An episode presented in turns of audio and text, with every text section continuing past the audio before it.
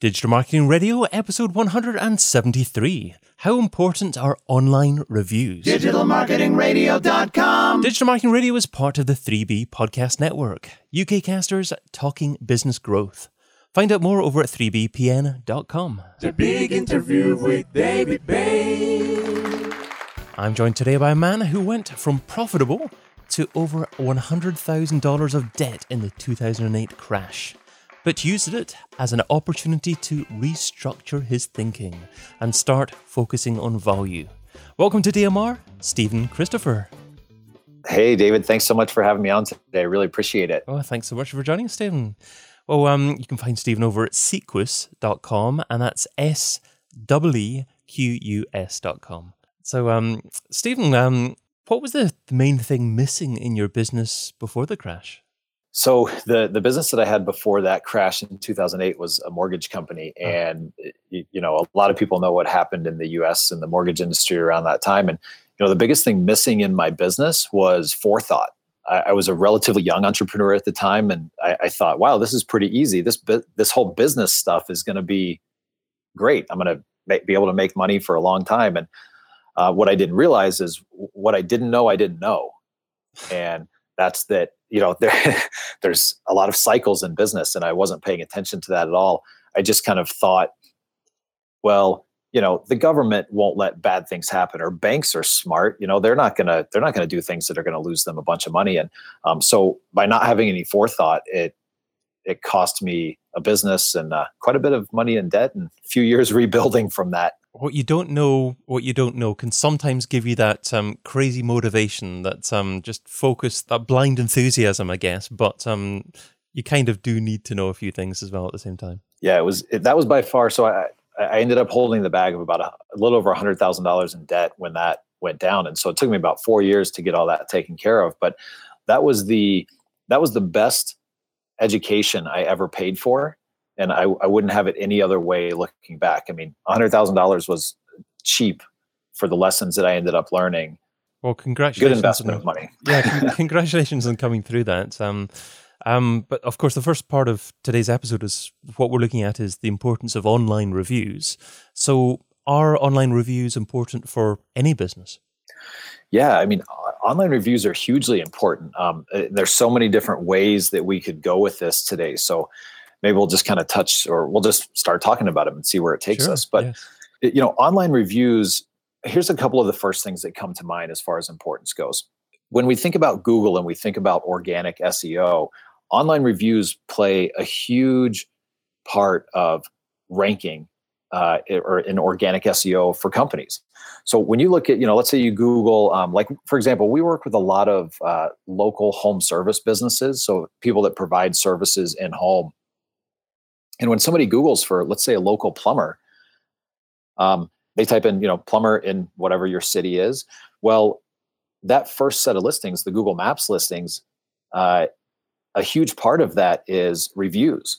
And it's not just the number of reviews or it's not just the rating of the reviews, but it's all of these things aggregated together. And so if you want to rank highly, especially if you're a local business and maps play a part of your ranking, um, I mean, just sheer getting reviews from customers is is so important for local organic SEO. Um, so just from a standpoint of getting found, you've got to have uh, you've got to be actively getting reviews. Um, so Google was the first place you mentioned. There is Google by far the most important place to get reviews for most businesses. So that's a great question. I get that question a lot of times. So overall, probably yes but here's how i would here's how i would tell people to really determine if that's the best place to go to. Search a couple of your primary keywords and see what shows up on the first page. If google maps shows up first great that's somewhere that you should be focused on. Um, but let's say that google maps doesn't show up. Maybe you're not a local business. What other third party sites that aggregate reviews show up on that first page? Is it yelp? Is it Citysearch? Is it you know um, something like an angie's list so find out what's really showing up on the first page of Google and then put some focus, if not a majority of your focus there. Because the whole, there's a couple different reasons why you get reviews, but when we talk about it from an SEO side, the whole point is to show up higher in search rankings. So figure out what sites have already done all the hard work for you and then now just get reviews on those sites so that you show up higher on Google by almost by accident, right? so yeah, I'm I'm sure there are loads of businesses out there with loads of satisfied customers, but how do you actually convert those satisfied customers and persuade them to write reviews for your business? Hard work. um, you know, people uh, are so when we when we talk to our clients about getting specifically Google reviews, right? Google reviews are not overly easy to get. Um, they make you they make you have an account. They make you go through you know this certain process. Like um, it's not super easy to get them, but that's all on purpose. That's also why those reviews hold so much weight because it's harder to scam or spam that system. So by putting in just solid, good old fashioned hard work to get those reviews, that's how you're going to start to get them. Um, a couple just examples that come to mind is you know what's your follow-up process for following up with happy clients asking for feedback and then asking for the review. A lot of businesses don't even go that far. And then businesses that do ask for a review um, unfortunately only ask maybe once or maybe twice. And if they don't get the review they stop asking.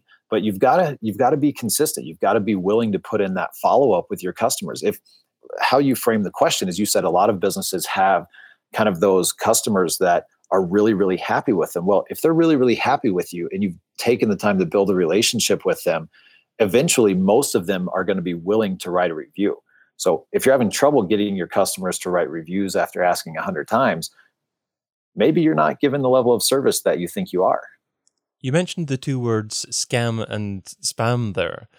Is there ever an occasion to actually start to seed reviews with a few legitimate looking fake reviews, or is that not a thing? Is it easy to, t- to tell fake reviews? So there are some companies out there that will create fake reviews for you, and they'll use, you know, they'll create individual Google addresses, and I mean, they'll technically do it all correct. Um, but our policy within our company is that we will never pay for reviews because Google will eventually figure that out. I mean, if you got a, a, a scammer writing, you know, 50 different reviews under a, under a real account for different businesses, but somebody finds out that that's a, a spam review, as soon as they get flagged, Google's going to go back and realize that the other 50 businesses that they reviewed are also spam. And it just creates a it creates a mindset that it's okay to cheat a little bit. Uh, now that's just my opinion, but uh, I'm I'm a big believer of the the saying how you do anything is how you do everything. And I think once you start looking for those shortcuts in one place, you're likely to start looking for them in other places. And if you don't get caught in one place, you might get caught in the other place. So just do it right from the beginning.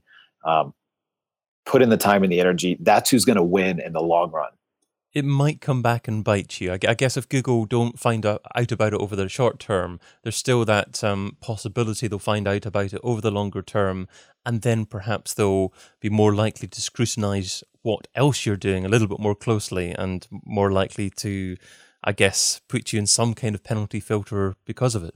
Yeah, absolutely. I mean, I think there's a lot of companies that walk that gray line, you know, right in between black and white and I think there's companies that walk that gray line right on the edge of black. Well, what happens is when Google comes out with a new algorithm update, that might push the location of that line. You know, where's the line between black and white? Well, if it pushes it a little more towards the, the white side of things, you just fell into the the penalty box. Um, so I'd rather just stay you know maybe in the light gray so do you think you know, that, doing everything correctly but yeah do you think that reviews can actually positively impact seo i'm imagining here if you get a few positive ratings some five stars appear within the SERPs underneath your brand, it perhaps positively impacts your click through rate. So, do you think resu- um, reviews can result in things like that, and then perhaps that could impact your SEO success in the future? Yeah, absolutely. Um, I mean, we can dive really deep into this, but let's let's go back to our example that we used in the beginning, kind of around Google reviews and Google Local or Google My Business. Um, what your customer actually writes when they write the review, Google looks at that, and you'll notice that you start to rank for those types of keywords. So I'll give you an example. Um, we'll just stick with the plumber the plumber example because that's what we started with if if a plumber has a client that writes a review and the review is very vague it just says you know mr plumber did a, came to my house they did a great job um, they did everything they said they would i absolutely recommend them to a friend five stars two thumbs up whatever. Well that's great and that will hold some weight that a real person wrote a review but if the second person comes in and says hey mr plumber came to my house um, they replaced a toilet they fixed a, leak, a leaky faucet and they cleaned my drains and everything worked perfectly. It's the best plumber I've ever seen in my entire life. Well, Google will take the content of that review and you'll actually start to rank a little bit higher for those keywords. You know, drain cleaning, plumber, um, the, the things that people talked about in the review. So it's not that they're just looking at the review saying, okay, social proof, you did a good job, you got a five star review. They're actually looking at the content in that review to see what are you relevant for as a business. So it absolutely will affect your SEO rankings, even down to getting into a granular level like that. And is it ever idea a good idea to actually drive people towards hopefully leaving a review on a third party site like Trustpilot or something like that, where it's not directly related to your website, but um, perhaps that brand review there could drive more traffic from people reviewing businesses in a certain industry on that website? Yeah, it's it, it, wouldn't be my first choice. So if you said, okay, we can have a customer write a review on you know Google or Yelp or whatever shows up on the first page for your services, um, that would always be my first go to. But the second part of reviews is social proof. You know, think about how we all go shopping and with Amazon. I mean, most of us will read the reviews. We want to know what other people are experiencing. So if you can't get a review on a site that's going to help with your overall SEO and your rankings, then yeah, one of those third party sites, I mean, at least you're getting something so that now you can point to uh, you can point to it or you can point potential customers to it and say hey look at what these people also said about our services as well so at least you're still providing that social proof and the last part of that is if people go to that third party site specifically to look for a specific person or industry or company, then yeah, maybe that's a really good site for you to be focused on. It maybe depends on the size of your business in the industry. If you're an up and coming business in a particular sector, then I guess you could perhaps even leverage another brand's traffic on a review site. Absolutely. And you you mentioned the word um, social proof. Um, there is, is also potentially negative social proof as well. Is it possible to prevent someone from leaving a negative review about your business? Yeah, I mean, a lot of times that comes down to coaching whoever it is that's dealing with your clients. So if you run a business where you have somebody else, you know, another employee, another team member that's dealing with customers, you need to be very conscious of how you train them to deal with customers because of the repercussions of a negative review. Um, so a good example. Let's say that uh, you know your company's policy is to send an email to every client as soon as a job is done asking for a review. Well if your team doesn't know that so they go out to somebody's house or provide a service for somebody and they do a really crappy job and they know it but they don't want to come back and tell you um, but that customer goes and leaves a bad review because now you've sent that customer an email right after the job is done um, you've got to open a, a better feedback loop to training your team for hey telling them as soon as you leave this person's going to be sent an email that says how did you do? If for any reason you feel like they're going to be unhappy with you you need to let us know or let the person know that sends the email out so that now that email doesn't go out and a different type of email goes out just saying you know maybe it's just a, a, direct email saying hey how was you know how was your services today? Is there anything we can do to improve? Because a lot of times people leave negative reviews way more than positive reviews. You know people have a bad experience. They're happy to go on 15 sites and bash you yes. every single place they can.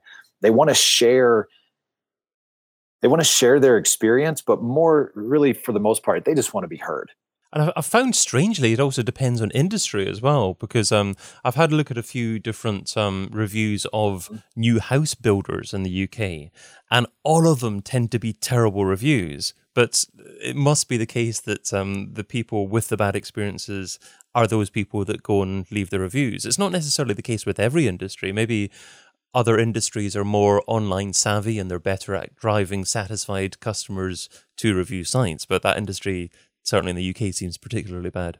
Yeah. Well, and something, uh, uh, an example for an industry like that, I mean, that's such a large purchase for somebody that, you know, they're more likely to take the time. If you just bought a, a home for hundreds of thousands of, you know, euros or dollars, then that's, you're going to be much more likely to want to voice your opinion because it's such a large purchase. Um, and then you have the bandwagon effect, right? You know, if, if 10 people leave bad reviews mm. and then you, feel like you had a mediocre experience, but you go to look at the company that maybe you've already engaged with, you're like, oh yeah, like actually they are worse than I thought originally. So you're more likely to write that negative review. So I mean, those are tough to turn around for a company if they get that momentum going in a negative direction. And what if you see one or two negative rev- reviews published online and you reckon they're unjust and they're having a big negative impact on on business? Is it possible to overturn them or persuade people to actually um, take them away if, if that was possible? Yeah, definitely. So there's two, there's kind of two answers here. One is if the review is just false and it's fake, um, and you can kind of prove that, like for example, you know that you've never had that client, um, or they're they're nowhere in your system, you've never done business with them. Um, we've had some pretty good success getting reviews removed that are false, uh, both on Yelp and on Google. Um, so that's one thing to think about is if it's truly false review, there are some ways to get rid of that. Um, and you know, David, I can actually share an article we wrote on getting rid of bad Yelp reviews. Uh, sure. If that's beneficial to anybody, yeah, that would be good. Um, I can leave that in the, the show notes of the of the of the episode. Cool, because I know Yelp is a is one that a lot of people want to get rid of, and they tout that you know we never re- remove a review. Well, they'll remove them if they're incorrect, and we can cite things in their policy that that review violates and then the second piece is let's say you had a, a, a real customer that truly voiced a uh, you know a, a, negative experience about your company. So what you want to do is you always want to respond to that review and you want to respond as quickly as possible but you want to make sure you're not responding in a way where it starts a uh, a fight um, back and forth. You know that's not the place where you want to have hash out um, uh, kind of a, a fight in public and, and um, respond publicly respond. Is, is, what you're talking about. Yeah. Yep. Respond publicly. So you know, Google and Yelp, um, those are two of the biggest ones where you know you want to make sure you respond publicly. Uh, but you want to just respond acknowledging that person um, and then making sure that you put uh, kind of a finite end to the conversation right there meaning something along the lines of hey you know i'm sorry you had a, a, poor experience i'd love to make it right i'm the owner of the company here's my cell phone number please call me um, I also found your email address in our notes, and I've sent you an email. Uh, we definitely want to make this right. You know, please get in touch with me. And that's finite. You don't uh, don't ever ask a question in a response because now you're just opening it for more attention uh, in a public forum, which you don't want. So now, even if that person never changes their negative review and never contacts you, at least another potential customer that's going looking at reviews on your company, at least they can see that you, as the owner or whatever your position is there, you took the time to respond and try to make it right. And that holds a lot of weight with people, even if it's a one star review. If you do see a negative comments on a forum or somewhere like that, have you ever tried or would you ever recommend trying doing negative SEO on that particular piece to, to try and ensure that it's not found by other people in the future? I mean, what I would focus on is I would just always focus on getting positive reviews in as many as places as possible about your company. And if you do that, most of the time you'll never have to worry about that one-off person. But if that does happen, yeah, I don't I don't think there's anything wrong with doing a little bit of uh, management um, SEO on yeah on your sites so that now you kind of push that that forum down a little bit. And in terms of future places to look at for potential review opportunities, is somewhere like Facebook perhaps the the next area to look at? Yeah, I don't I don't know if I'd consider it the next area. It depends on I guess it depends on what people are going to start doing in the next couple years, which if I knew, we'd uh, we'd be doing quite well. Um, but you know, one interesting thing that happened recently is Google brought back in reviews from third-party sites. So now they're starting to show um, reviews from Facebook, reviews from Yelp. Um, I've seen a couple other local directories that pull up there. So they're starting to pull in those third party reviews. So, yeah, I, I think it is important to have reviews on other sites. And here's what we tell people where does your ideal client hang out? So if your ideal client is mostly on Facebook, then get a lot of Facebook reviews. You know, where are they going to go to look at you? Um, that's where I would kind of put your focus. And then secondarily, like we mentioned at the beginning, Google uh, some of your search terms for your business and see what sites show up on the first page and then put some focus on those. Well, in the next section of our discussion, I'm going to be asking Stephen about the software that he couldn't live without.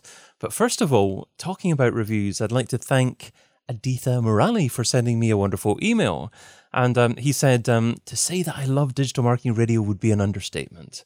I just finished uh, listening to DMR 148 with Rand Fishkin on SEO in 2020. I particularly loved the special episode with Yaro on blogging in 2016. I think these are the best episodes I've listened to so far. Um, but perhaps it's going to be 173 after the after this one. We'll see. Um, he, ca- he carried on by saying, um, I don't usually review podcasts, but I was forced to leave one after listening to the above episodes. I just wanted you to know that there are lots of people out there who tune into Digital Marketing Radio every week just to see if new episodes have been released yet and re listen to random ones. So, yeah, thank you uh, very much again, um, Aditha. I really appreciate that.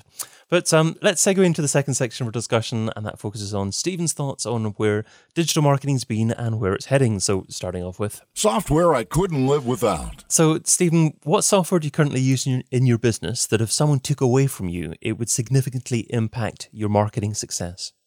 Geez, I mean, there's so many tools out there that we seem to they seem to go in this cycle. Like um, you know, Moz is a great one. So Moz a couple years ago we used uh, we used a ton, and then now some of the other softwares that we use seem to kind of jump up above where Moz is, for example. And then now I think in a couple more years that's going to end up doing the exact same thing.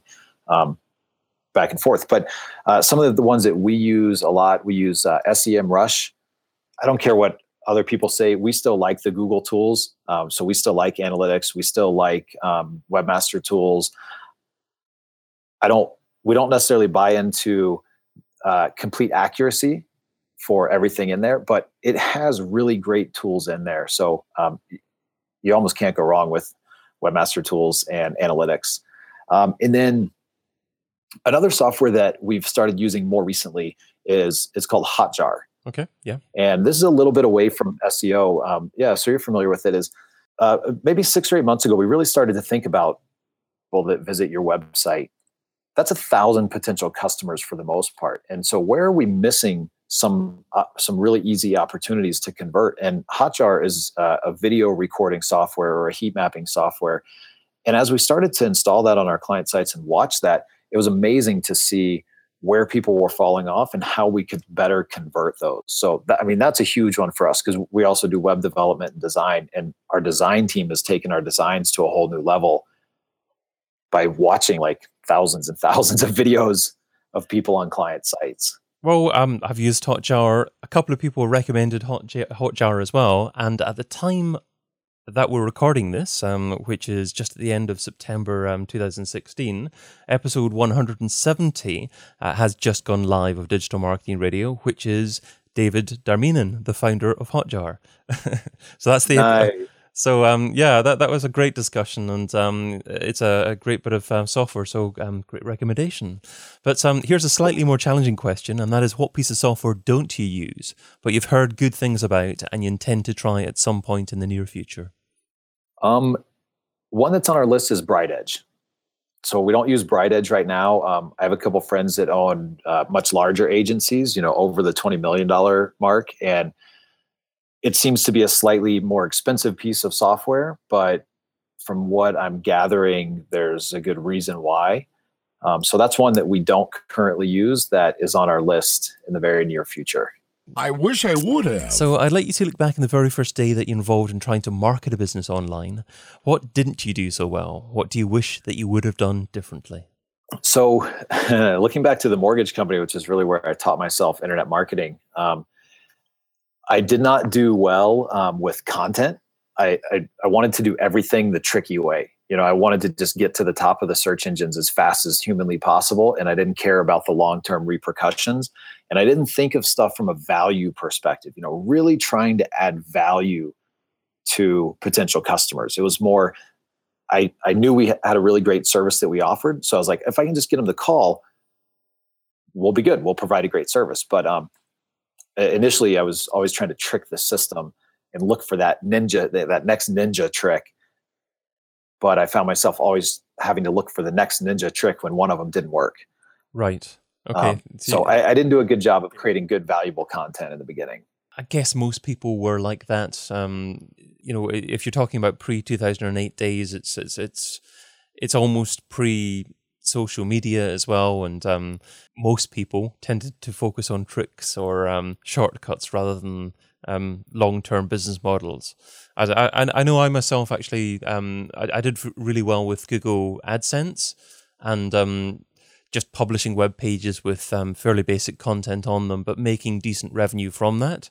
But feeling inside, this isn't quite right. It doesn't feel like a real long-term business model, but I wasn't particularly sure at the time, you know, what model would replace that. But uh, you just um, yeah. live and learn and um, keep on experiencing new things, and you eventually get there. Yeah, yeah, exactly. I mean, I, I even remember, you know, you brought up kind of pre-social media. I even remember um, when I was looking at Facebook, going, okay, is this really going to be real or is it going to be a fad? And I mm. pushed back on it for a little while, and then I went back and realized, wait a minute, there was people that pushed back on the internet being a fad, and so I thought, okay, I should probably get on board with this. So yeah, I was a little behind creating even a Facebook account. Well, there's no need to jump on things necessarily immediately. But Quite often, people will misuse tools when they first come out. I think with Facebook, um, everyone was adding thousands of friends who they didn't know um, in, instead of actually building real relationships on there as well. And then they had to,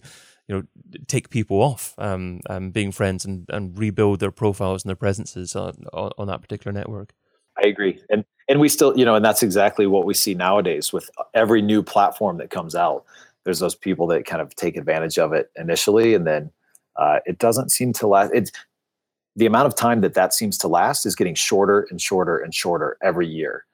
You know, there people aren't able to take advantage of those new platforms by doing things the wrong way for very long now. Yes, yeah, absolutely. And the same's happening with SEO, of course. Um, as we discuss things, Penguin 4.0 has just come out, and that's integrated into Google's core al- algorithm now. So there's no long wait of time before an update to that filter happens, and it means that um, you're more likely to get caught out quicker if you try and cheat the system as opposed to do things the right way.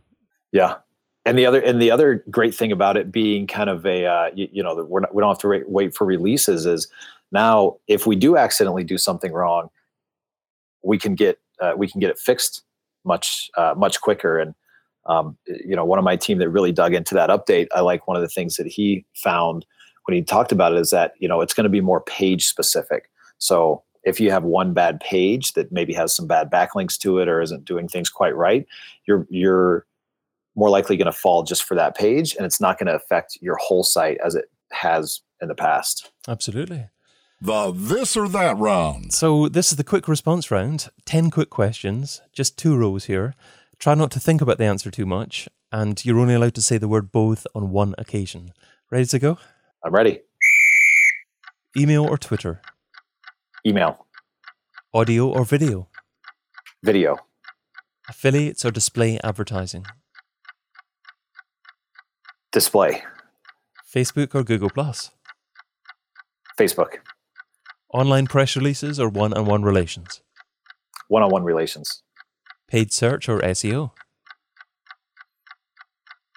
SEO. Email contact form or telephone number? Telephone number. Website or app? Website. Social subscriber or email subscriber? Both. And local marketing or global marketing? Local marketing. Normally, normally people leave their both till the the last one, but um, you're fairly local focused, so that, so that was going to be quite obvious there as well. Yeah. Um, you you probably paused most over was it paid search or SEO? Yeah. And there, I mean, there's a very specific reason for that. I mean, it's we're seeing things change so much, and I mean, um, perfect example because I just had a conversation about this today. So, you know, Google is rolling out the um, uh, the the new set of services for like plumbers, for example. We work with a lot of those and now they have the the service where you can pay process to be a sponsored you know plumber in an area. And so that's we're watching that very closely in a couple markets like san jose and stuff. And so that's why i hesitate so much on that question because paid is sneaking into organic in places that people don't really know that it's paid and so it's starting to mesh even more. Um, and obviously you know google's a for-profit company. I, I don't blame them for wanting to make money. Um, and it would make a difference if i did. So i just need to we, we need to be more aware of paid and making sure that we're taking advantage of all avenues of digital marketing. So do you think seos in general need to work exceptionally closely with paid search professionals in the future? Yeah absolutely um, it's something that we've put a huge focus on in the last probably 18 to 24 months is just making sure that you know we're doing the best job possible for our clients no matter that be paid or seo a combination of both depends on the industry location you know all those different factors. So is there a place in the future for just an seo agency or just a pay-per-click agency? Mm, i don't know the answer to that question. We're going to have to see what happens over the course of the next you know three to five years. Um, I'd love to say that SEO will always be uh, something that we have, but who knows what's going to happen in five or 10 years? The $10,000 question. If I was to give you $10,000 and you had to spend it over the next few days on a single thing to grow your business, what would you spend it on and how would you measure success? I would spend it on uh, developing one on one relationships. So I would do it completely offline, uh, not digital at all um, I would spend it on truly getting to know our prospective clients on an individual basis and sending them things that mean stuff to them that's not branded to us. So sending them stuff that's branded to their company, what they're passionate about with their name on it, and truly trying to add value to their life and building that relationship so that now now we're going to have a much better potential for getting them as a client compared to our competition. I completely get that and completely agree with that. And there are quite a few other people that have said that as well. But how do you measure the ROI of a relationship? So uh, I would measure it by new clients. So I'll give you a perfect example. So we have a list of uh, we we of 100. So we have 100 exact potential clients that we want to work with and then we get to know them. So now we get to know out of that list of 100, what's the percentage over the course of a, a of a eight week period? How many of those 100 sign on with us? So based on whatever that percentage is, that's how I would measure it. And you decide on that 100 based on revenue or industry sector?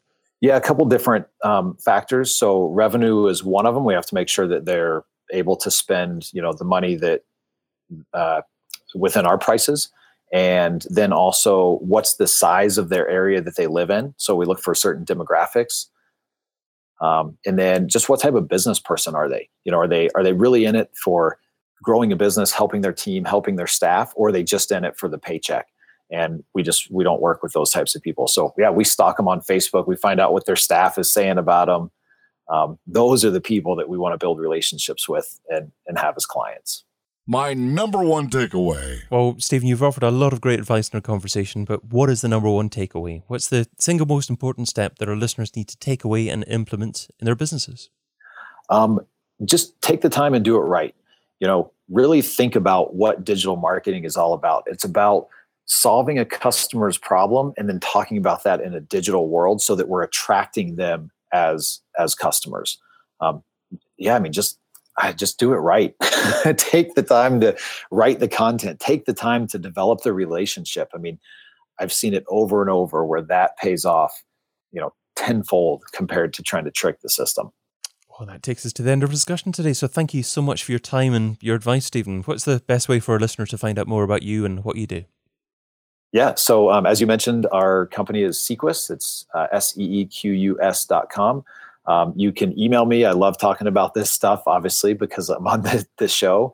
Uh, you can email me directly at Stephen, S T E P H E N, at seequs.com. Um, and you can find me on Facebook too. I'm very active on Facebook.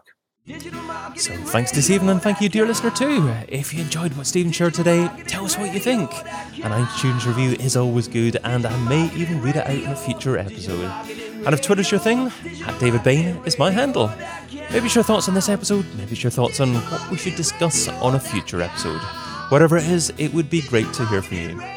But until we meet again, be fantabulous and do one thing that scares you. Adios. Thanks again, Stephen. Great episode. All right.